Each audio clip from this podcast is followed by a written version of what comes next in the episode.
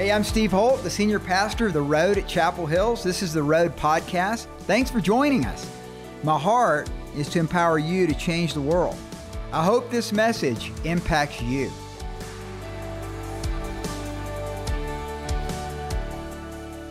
So, what I want to talk about this morning builds off what Eric was talking about last week. I'm calling it the Issachar anointing. And uh, how many enjoyed Eric Metaxas? Was that good or what? I mean, wasn't it funny to hear him speak and, you know, he's talking about what the title is of his message and he never got to it. So people were asking me from the back, like, what do we, what do we call this message? And so I listened to it twice and I went, it never really got to what he said he was going to talk about, which we had talked about for him to talk about. Because I had a feeling, and authors are like this, they get excited about their last book. And they've moved on from the book that I wanted him to talk about, which was like 11 years ago. So, um, anyway, bottom line is we, if you go in and look at the message and everything, it's actually, you know, is atheism dead? So that's the title of it. And you can see it on YouTube and everything. And it was really good and it was all over the place, but I thought it was excellent. So, what he's talking about in the book was this combination, really didn't talk about the philosophy side, but I'll just tell you the essence of the book is that there's three categories to this idea built off of a contrast to the 1966 cover of Time magazine, Is God Dead? with Is Atheism Dead? from a perspective of science, archaeology, and philosophy. He didn't cover anything on the philosophy side of things, but the reality is, is that it's true. For uh, any sane, even scientific thinker, atheism is dead in the water. If you really use your mind, if you actually use science, if you actually think through logically, it makes absolutely no sense. All that God is doing in this present hour is moving the world, and those who really study and research and understand things, and I'm, I'm just saying those who do, the mainstream media missing it all most of the time, is that God has been moving us toward an understanding of Him that is unprecedented in science, archaeology, philosophy, faith. Um, I would say even economically, you could, you could argue that God has, has made men and women to be free. Free to think for yourself, free to be all that God's meant you to be on this earth, even through government and stuff like that. That all speaks of a God of the Bible who gives us freedom. Well, we're coming to a really interesting verse. It's a cryptic verse. You may have read it before, you may not have. But turn in your Old Testament to First Chronicles 12. First Chronicles 12. And I want to talk about what I'm calling the Issachar anointing and you have Genesis, Exodus, Leviticus, Numbers, Deuteronomy, Joshua, Judges, and then you start moving into Ruth, and then you go first and second. You got Samuel, Kings, and then Chronicles. So First Chronicles 12. And here's this one verse. It's going through this chronology of the army that was fighting for David at Hebron, and there's this one cryptic verse in verse 32. And I'm going to camp on that today. I've got a lot of stuff to talk about, so I'm going to talk fast. Um, you have to take notes fast, or we'll do a part two, but I, am hoping to get it all done today. But look at First Chronicles 12 32. Of the sons of Issachar, who had understanding of the times to know what Israel ought to do, their chiefs were 200, and all their brethren were at their command. So this is, this is when Saul is in power, Saul is the king, this is the, one of the first tribes to realize David should be king. David's the anointed one. Now remember, Samuel anointed Saul to be king. Samuel anointed David to be king. It's a confusing time, and here's this outlaw shepherd boy. All we know about him right now is that he's a tremendous warrior. He, he kills Goliath, and then he does the bidding of Saul. But something has happened in the White House and, and David is, is kicked out. Okay, he's, he's booted out. And this band of 400 discontented thieves, uh, robbers, um, kind of outlaw people, I would call them almost like outlaw prophets, gather at the cave of Adullam and begin to follow this outlaw shepherd boy named David. And, and what's interesting is the sons of Issachar notice, hear from God enough to recognize what God is doing, that He's actually doing a new thing in Israel. Now, look at chapter 7. So turn to the left, go to chapter 7 of First Chronicles. And we have another passage that talks about the sons of Issachar. And you'll start at the very beginning. It talks about the sons of Issachar. And it goes through the names, but I want you to jump down to verse 4. So, chapter 7, verse 4. And with them, by their generations, according to their fathers' houses, were 36,000 troops ready for war. Underline that, you know, circle that, highlight that. Ready for war, for they had many wives and sons. Now their brethren among all the families of Issachar were, and here, underline, circle this, mighty men of valor, listed by their genealogies, 87,000 in all. So these are, these are men who fight for their families. These are men who care about their wives and their sons and their daughters. They're ready. They are ready for war. They are men of valor, 87,000 strong. And I think that the meaning of chapter 12, verse 32, is that there are those people, men and women, who understand the times, they understand what's going on. They have a God given ability to see what's happening, not just on the surface, but underneath it. That there's meaning behind this, that God's doing something that many are missing. And they're willing to be controversial. They're willing to go out ahead of those that don't want to go there because they're, they're cowards. And much of the Christian community is made up of cowards. They're, I mean, they're saved, they're going to heaven, hallelujah, praise God. Yay, you're going to heaven. But they're not making any impact on earth. They're not doing anything with their lives. They're just biding their time, and they live no different than anybody else. And when I say they're cowards, what I mean is anything that challenges their faith, they kind of become like everybody else. They just say the same things, do the same things, and they're just vanilla. They're just vanilla people. They're, they're chameleons. Um, they're lukewarm. And God is always looking to and fro for those whose hearts are completely His, that He might strengthen them. These are the sons of Issachar. This is what I mean by the Issachar anointing is understanding the times, listen, and the seasons. You realize there's times, and underneath times, there's seasons. There's seasons. And so it's an anointing. It's an anointing that all of you in this room can have if you want it to have an insight. I call it insight and discernment. Insight and dis- discernment about what's happening, not just what's obvious, but what's behind that. What's God doing? What's, what in the world is God doing with COVID 19? What in the world is God doing with the Delta variant?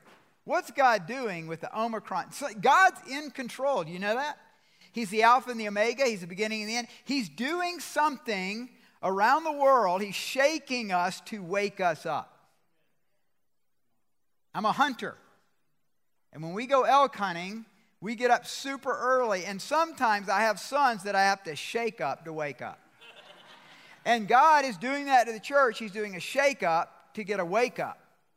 So sometimes He makes you uncomfortable and suffer in order that you to seek Him in a deeper way. 1 John 2 27, we read, But the anointing which you've received from him abides in you, and you do not need that anyone teach you. But as the same anointing teaches you concerning all things, and is true, it's not a lie, and just as it has taught you, you abide in him. So I'm calling this the Issachar anointing, and it's an anointing from the Holy Spirit. Now let me just let me preface this by saying, I think this Issachar anointing is not just for believers. Now I'm speaking to believers here. I think most of you are saved, you have a personal relationship with Christ. But there are people, and I'll just say someone like, I don't know if Abraham Lincoln was saved or not. There's, there's different opinions on that. But he definitely had the Issachar anointing during slavery time. So he understood what God wanted to do. Winston Churchill, I don't know if he was saved or not. Um, and I've studied almost every major book on Winston Churchill. I'm not convinced he was or he wasn't. I don't know. God's the only one who knows. But he definitely had an Issachar anointing about what Hitler was up to when nobody else in England did. Okay, Bonhoeffer definitely had an Issachar anointing about Hitler when the rest of the church was asleep. So there's this Issachar anointing that comes from the Holy Spirit of understanding the times and knowing what God's saying. So here's, I want to give you four thoughts. Here's four points on the Issachar anointing. Number one, the Issachar anointing is the ability to discern times and seasons. Let me repeat that. The Issachar anointing is the ability to discern times and seasons. The sons of Issachar were a proactive, listen, that the Issachar tribe was a proactive tribe of leaders. It doesn't, I went through, I've read all of the chronologies of all the tribes in Israel, wherever it can be found in, in Kings and Chronicles, and there's no other tribe where it talks about chiefs. 200 chiefs. These were leaders. They were known at that time, the sons of Issachar were leaders. So the, the anointing from Issachar, the Issachar anointing is, a, is an anointing of leadership, proactive leadership. Now, you may be sitting here today. I don't consider myself a leader. I'm not a leader. I've never led anything. You're a leader. You're a leader because everybody leads somebody. There's always it may be one person, it might be two people. It might be a crew that you work with, but you're a leader there. You're always leading somewhere, and it's proactive.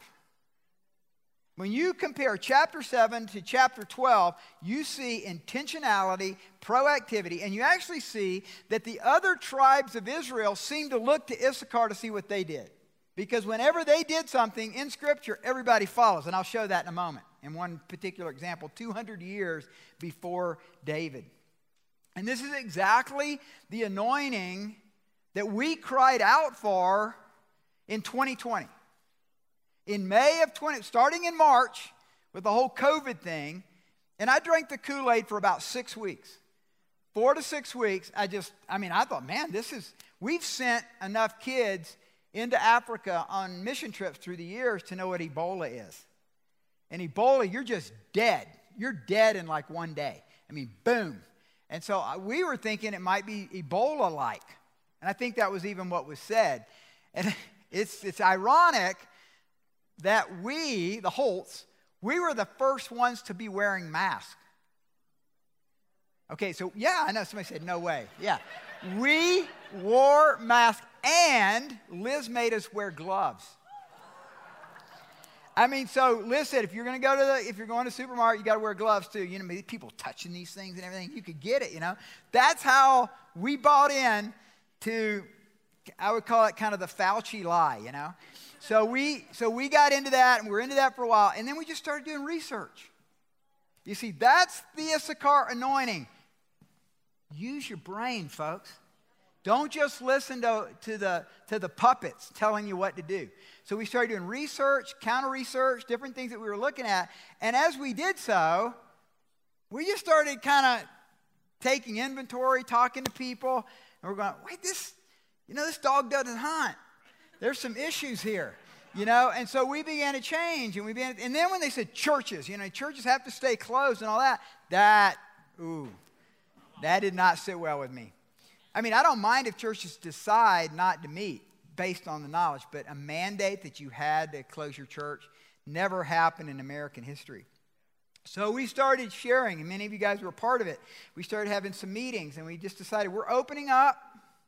87 pastors came here. We told these pastors in Colorado Springs, we're opening up. Three, I think it's three or four of us, we're going to open up. And I think um, Charis Christian Center, Lawson had already opened up one week before.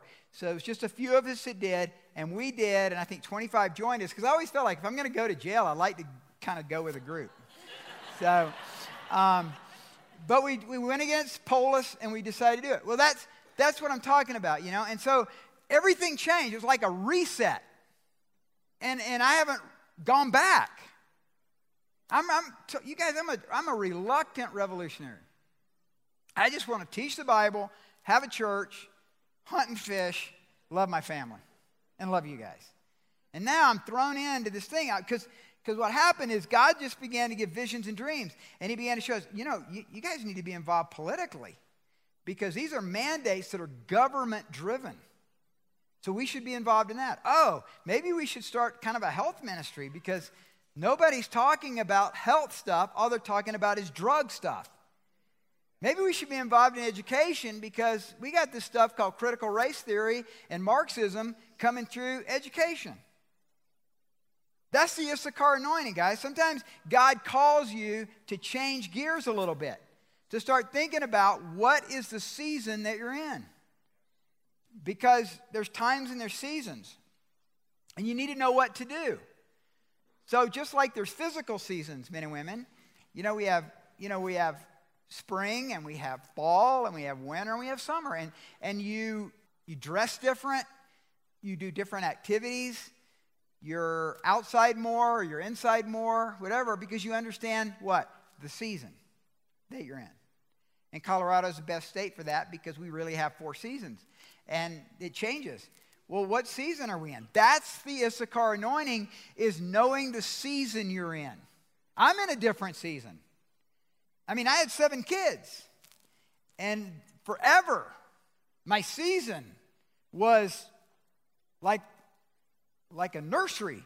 I mean, it was like a combination of a nursery and a high school all packed into one room.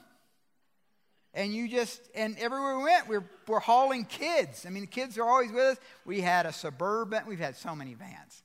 We've had so many minivans. We've had Suburbans. We've had everything. And now, you know, I drive a Tundra, and my wife drives a RAV4. It's a different season in our life. And so you, you change, you, you, you understand the season you're in. Ecclesiastes 3:1.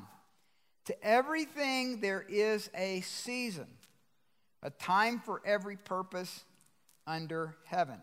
So there's a time and there's a season for everything. And it's important. I like what, what Solomon is saying here. He says, a time for every purpose under heaven. Discern your purpose. Why are you here? What's your purpose on the earth? What's your purpose in Colorado Springs? What's your purpose in El Paso County? What's God, what is your purpose? Because if you don't know your purpose, you don't know your time. And if you don't know your time, you don't know your season. But if you understand the season, you'll understand the time. And then you got to discern over all that what's your purpose? Why are you here? So some of you have gray hair, some of you have no hair. That's not the issue. The issue is what you do while you're losing your hair. That's purpose. You see, it's not vocation. It's not really about vocation. It's really about impact with our lives. Impact in our families, impact in our marriage. The most important purpose any of you have that are married is your relationship with your spouse and your family. That's the most important thing to bring God into that. You lose that, you lose everything. You've got to build your family. You're single, you've got way more time to do a lot more stuff. And even Paul says it's better to be single because God measures impact by purpose, which is seasonal. And most of you will be married. Not everybody, most of you will be married. But before you get married, you've got this season of singleness. Go for it. I did. I mean, I was I had been to 25 nations of the world before I got married. I was on mission trips constantly. I was just constantly doing kingdom stuff. And so when I met Liz, who was the same way as me, you know, God put us together because we had the same purpose. And so for some of you, if you're in college, then make an impact in college. If you're in high school, make an impact in high school. If you're in this church, serve, do something. It's fun. This is a great church to do stuff in. We're not a boring church. We are as far from boring as you can ever get. And so if you serve with sound or lighting or, or helping out in youth ministry, children's ministry, whatever you're doing, usually that team's pretty fired up. And if they're not, report back to me and I'll fire them. No, I'm only kidding. Um, number two, number two. The Issachar anointing is the ability to discern truth from falsehood. The Issachar anointing is the ability to discern truth from falsehood. You shall know the truth, the truth shall set you free, is what Jesus said. Well, knowing the truth intellectually is not good enough. You have to actually believe it. That's actually what know means there. It means believe. You shall believe the truth, and the truth shall set free. Uh, truth doesn't set you free unless you believe it. Well, I know that sex outside of marriage is bad. Well, I didn't set you free if you're sacking out with people, you know. If you believe it and you live it and you're walking in a celibate lifestyle and you're letting Jesus guide you, that sets you free. And plus, you don't have to worry about anybody getting pregnant. Um, so my daughter said to me the other day, she said, Man, Dad, you sleep around, you could have a baby or something. That's not really smart. And I went, Amen. Like, you know, 16 year old gets it. She's a son of Issachar. I like it. She's a daughter of Issachar. So, so the sons of Issachar evidently understood the law, but they also understood how to, listen, apply the law in truth.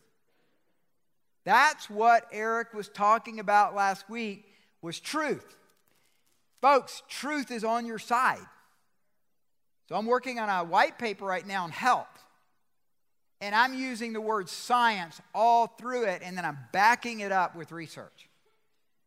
Science says, the new science on health says, because this anti science thing that has been kind of perpetrated upon the church is not going to be perpetrated on this church. The more scientific you are, the more knowledgeable you are, the more it always leads, I'm talking about real science, leads you to truth. And truth sets you free. So 2 Timothy says, Be diligent to present yourselves approved unto God, a worker who does not need to be ashamed, rightly dividing the word of truth. Now, I, I happen to read this a little different that it's not just the dividing of the Bible, the word of truth. I think it's the dividing of the word of truth. So, wherever it is, whether it's philosophical, political, medical, or educational, that God wants you to be able to divide, that's what the Issachar anointing is, is to be able to divide truth from falsehood. Give you an example. I found myself in a debate this week. I'm in the middle of preparing this message, I get a text from someone in town, a pastor in town, and he's making accusations against a friend of mine who's a very influential political leader. And I said, back it up. He said, well, he's this way and that way. And I said, back it up. Show me the bill number where you're saying that he voted that way. So he sends it to me. And you guys, I'm not stupid. I'm from Georgia okay? We won the national championship and the World Series, okay? I just want you to know that. Now, so I said, Give me the bill number. He did. I said, I'm sending it over to that particular politician, who's a good friend of mine, answered right. He says, That's a total lie. And then he sent me a photo of the bill and how he voted. I sent it back to him. I said, You got a problem, brother. You're a liar. And if you want to work it out, follow Matthew 18. I'm going to set you guys up where you guys can talk about it. Wouldn't do it. And then he said another thing right after that. I, said, I just said, okay, send it back over to my, my friend. He sent it back over to me. I sent it back to him because I'm not going to give my friend's number to this guy unless they're going to get together. Again, another lie. Folks, the sons of Issachar don't believe everything they hear. I mean, there's Christians can be so idiotic. I'm just going to tell you, they're idiots sometimes. And I hear the stuff they say, and Where, man, where'd you get that information? And they went to one source who's a nutcase, you know, up in New Jersey somewhere, and they believed it. Use wisdom. Come on, guys, use it, you know, have some discernment here and go to God's word. And so, yeah, so you, you need to understand truth from falsehood. Number three. The Issachar anointing is the ability to discern God's voice and then go on the offensive. It's able to discern God's voice and go on the offensive. I love Proverbs 28. The wicked flee when no one pursues, but the righteous are bold as a lion. Because of the transgression of a land, does that sound like America? Because of the transgression of our land, many are its leaders, many are its princes.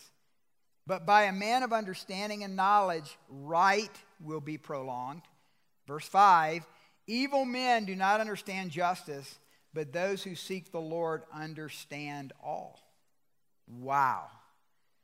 You hear what he's saying there? You know, Solomon's writing in Proverbs, and he's saying to us that when you have the Issachar anointing, you understand what's going on. And you can be righteously bold. You guys know how much I believe in being winsome. But see, winsome is being bold. It means you don't back down, you don't compromise. You don't have to be mean spirited, though. Okay, you don't have to, don't. This is how the whole conversation got started with this guy. Was he said to me, he said, they're all RINOs, All those Republican RINOs. And I said, You've just fallen into a trap. And he said, What? And I said, Because what you're doing is you're labeling. You're labeling people because you're not strong enough or intellectual enough to actually carry on an argument about what the issues really are. You hear what I'm saying? That's called, listen, that's called identity politics. Oh, they're all liberal. Well, let's debate the issues. Come on, tell me what the issues are and let's talk about it. Okay, that's being that's the Issachar anointing is that we duke it out, you know? And so 200 years before 200 years before David God raised up a woman. He raised a woman to be a leader in Israel. You know how controversial that would be? in that kind of society that God would raise up a woman named Deborah to be a judge? Well, I want you to watch where I'm going with this. Judges chapter 4, 1 through 7, is the context in which God raises up this woman leader named Deborah. When Ehud was dead, the children of Israel again did evil in the sight of the Lord. So the Lord sold them into the hand of Jabin, king of Canaan who reigned in Hazor. The commander of his army was Sisera, who dwelt in Harosheth, Hagoyim, and the children of, this is important, is verse 3. And the children of Israel cried out to the Lord. For Jabin had 900 chariots of iron, and for 20 years he harshly oppressed the children of Israel. So what happened was the children of Israel uh, rebelled against God. God raised up a leader who was oppressive, and he enslaved them. But the children of Israel cried out to God, cried out to him, and in crying out to him, listen, guys, when you, whenever you cry out to God, God sends a leader. Take that one to the bank. When you look at Scripture, every time you, the, the, the children of God cry out to God, He raises up a leader. So He raises up a leader, but it's not the kind of leader they expected. It was, it was Deborah. She's a, she's a mother. She says she's a mother of Israel. I think that means, means that she was a mother. She had children. She was married. God raised her up to be the leader. Well, guess which tribe was the first tribe to understand the times that this woman was being raised up by God? Issachar. So now, if you go to chapter 5, here's another one of those cryptic verses. Verse 515 and the princesses or the leaders of Issachar, these are warrior leaders, you guys, were with Deborah. Now, let me give you a little background before I go any further. Barak is the man that Deborah recruited to be the general to fight Jabin and his army. Okay? But look at the next verse. As Issachar, so was Barak sent into the valley under his command among the divisions of Reuben, there were great resolves of heart. I don't know about you, but when I read that, it seems to me that Deborah, this is the song of Deborah after the victory, after they won, is saying Barak's kind of a loser. Okay, and if you know the history of Barak, you know he did not want to fight. He, he said, I'm not going to fight unless you go first. You know, so he's kind of this wimpy guy, but he's a general, and so she pulls him in. But doesn't it sound like to you that, that Barak actually followed the sons of Issachar? As Issachar, so was Barak. So the sons of Issachar were men, and I'm going to say, and women, because of the context, they were warrior leaders. who understand the, understood the times, and even out of controversy, in the midst of controversy, they're willing to fight. They're willing to move forward. And in this case, even Barak becomes the leader that God had made him to be because of the sons of Issachar. That is the Issachar anointing. So, in our story, also, the sons of Issachar are not deceived by Saul. They notice something different about David. They see his heart, they see the anointing on his life, and they get behind him when nobody else would, except for a bunch of ragamuffin guys in a cave somewhere. They all start going together. So, lastly and fourthly, the Issachar anointing is a discipline to discern when God is doing a new thing. So, Issachar anointing is a discipline to discern when God is doing a new thing. They could exegete the law and the culture. We need pastors. We need leaders who can exegete scripture and culture. You've got to be able to exegete both. The Issachar anointing is the discernment to realize we're not in Kansas anymore. And we're never going back. We'll never go back, folks, to the way it was. Everything has changed.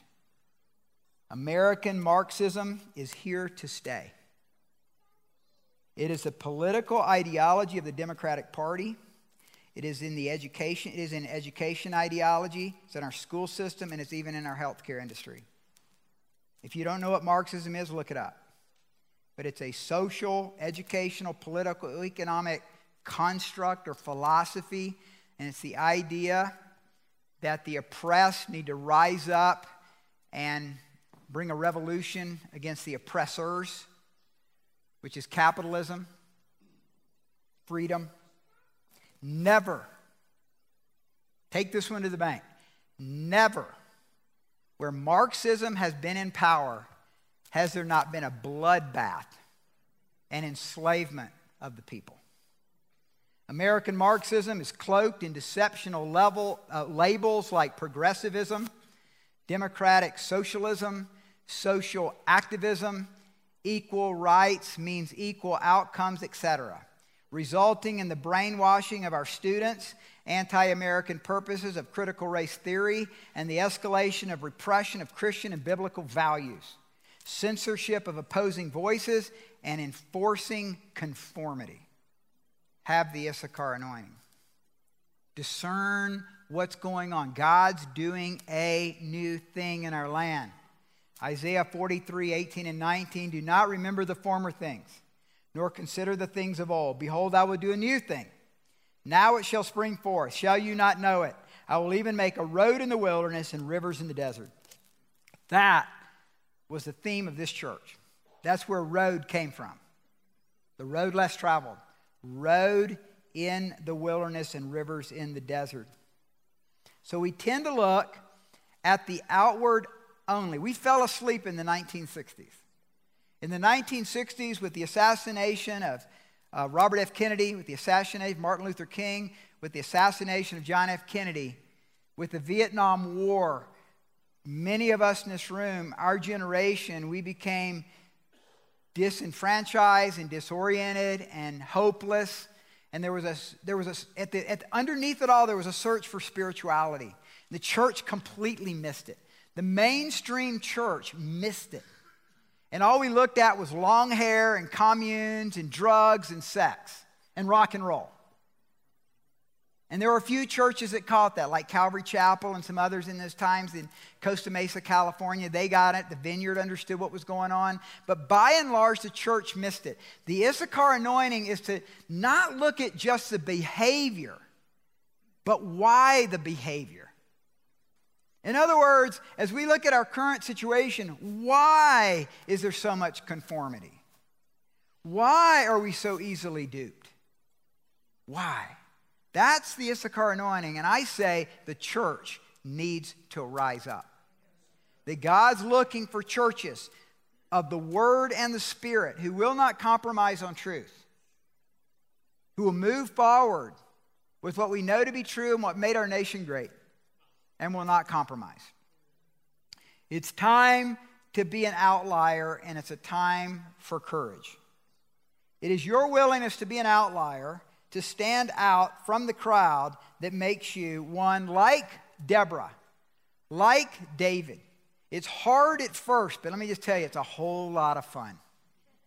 I really mean that. I mean, when I say it's fun, I mean that when you're in the center of God's will and fearing God is more important than fearing man, there's a confidence that grows in you and there's a boldness where you become fearless like a lion. And that's what God's made this church for, and that's what God's made every one of you in this room for, and that's why you're here. Hey, thanks for listening to the Road Podcast. It's been my joy to be a part of your life today. And you know, that's part of what we do here at The Road, and this is what I do in having this Road podcast, is to empower people to change their world. My passion and desire is that you would take God's Word through the power of the Holy Spirit and make that relevant for your life. You know, the reality is that God has placed your life here on this earth to make a difference. And if you'd like more information about how to grow in Christ, if you need prayer, if you want more equipping in different areas of your life, go to theroad.org. God bless you.